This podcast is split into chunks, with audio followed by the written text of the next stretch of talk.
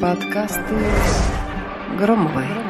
Здравствуйте, здравствуйте все, все, кто меня слушает, независимо от того, подписчики вы мои или нет, оставайтесь, я вам рада, проверять не буду.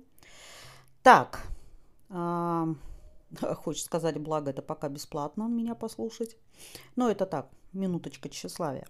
Давайте, значит, сегодня хочу поговорить про радость и смысл жизни – сколько людей, столько и мнений о смысле и целях жизни. Никто до сих пор не знает смысла жизни. Это такой экзистенциальный вопрос. Эм, ну, наверное, поэтому на него и нет ответа.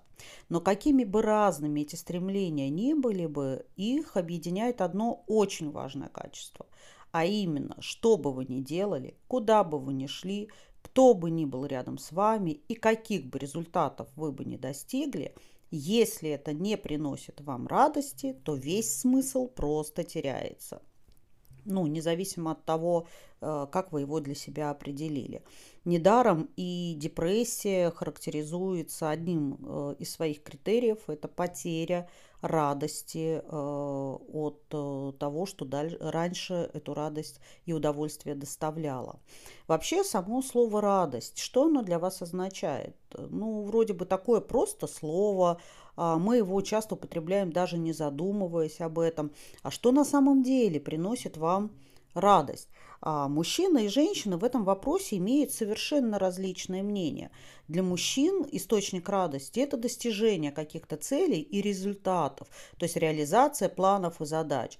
Женщин, которые такие же называют э, женщинами с мужским э, образом мышления. Вот я наслушана, например, про себя, что у меня э, мужской тип мышления, потому что мои достижения целей, результатов, реализация планов, задач а, как раз-таки являются критериями для получения радости или удовольствия. Но для нормальных женщин, да, говоря нормальные, я имею в виду не диагноз, не диагностику по срезам женщин, а для, не для таких, как я, да, это спонтанные рандомные удовольствия. То есть мужчинам, правда, не вдомек, как можно иметь 25 пар туфель и так по-детски бурно радоваться 26-й или долго возжелать 27-ю, да.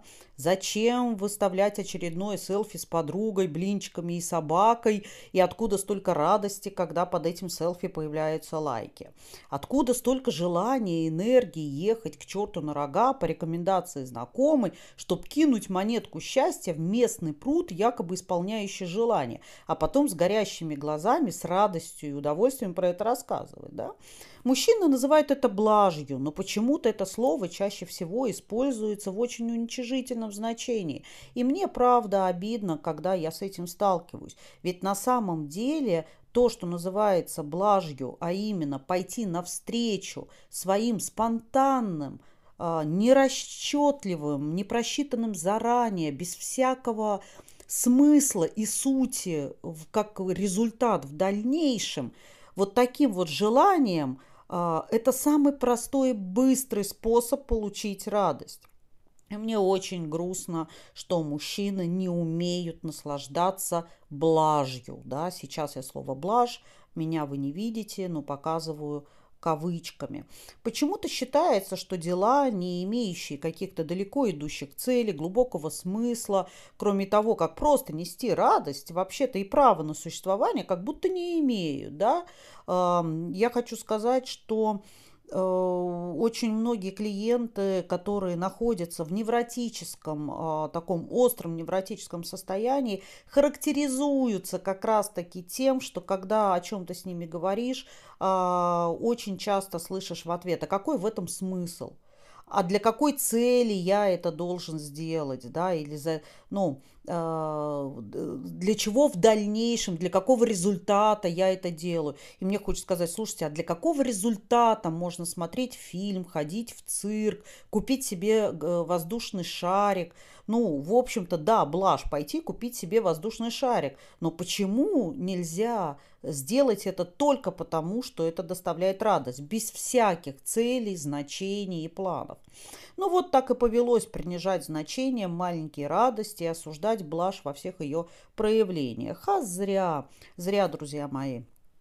А, потому что если мы позволяем себе насладиться минутками радости, исполняя свои а, моментальные, спонтанные желания здесь и сейчас, мы знаете, что делаем? Вот берите карандаш, записывайте и своим мужьям, значит, давайте почитать. Пусть мужчины э, почитают, чего они лишаются сами, чего они лишены, и чего пытаются лишить вас, э, когда морщат нос и резко отвечают, что за блажь ты придумала. Итак, э, что мы получаем, удовлетворяя свои желания? Первое, мы снимаем напряжение, и иногда достаточно такой мелочи, как пироженка, чтобы снять стресс и переключить внимание с негатива на более приятные вещи. А может и вовсе забыть про начальника самодура и легкой походкой уйти в новую жизнь в новых туфлях э, с новой пироженкой. Это, кстати, я не про заедание стресса сладким, да, а, у меня есть подкаст на тему нарушения пищевого поведения, поэтому э, не воспринимайте вот эту пироженку как позволение, а то придете потом скажете, мне Громова сказала, если у меня плохое настроение и сильное напряжение, надо снять пироженку, съесть, и все пройдет. Ни хрена, так я не говорила, не говорила. Так, что еще мы делаем? Мы прикасаемся к образам. Когда мы покупаем какую-то вещь или идем в популярное кафе, посещаем известные места, мы не просто обезьянничаем, мы дарим себе ощущение того праздника, с которым у нас ассоциируется данный объект.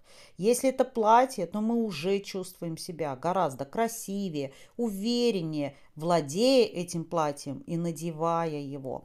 Если это духи, к примеру, то они возвращают нас, например, к каким-то воспоминаниям, либо создают нам ассоциации, связанные с этим запахом, которые мы присваиваем себе и так далее а, какое там третье, да, давайте, третье, мы живем.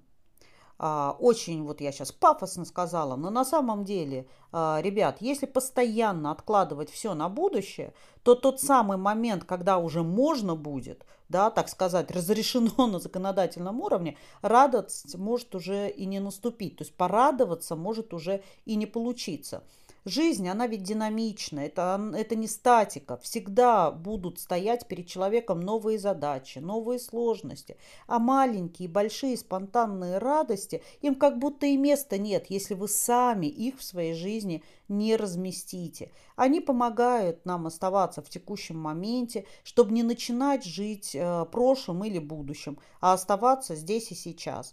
Пожалуйста, никогда не забывайте себя порадовать, и жизнь поверьте, обещаю, засияет гораздо ярче.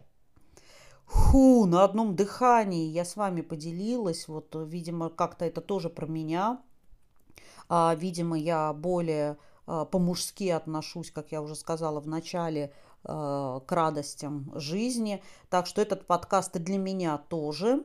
Я вас всех обнимаю. Прощаюсь до следующего четверга. С вами была Екатерина Громова. Пока-пока.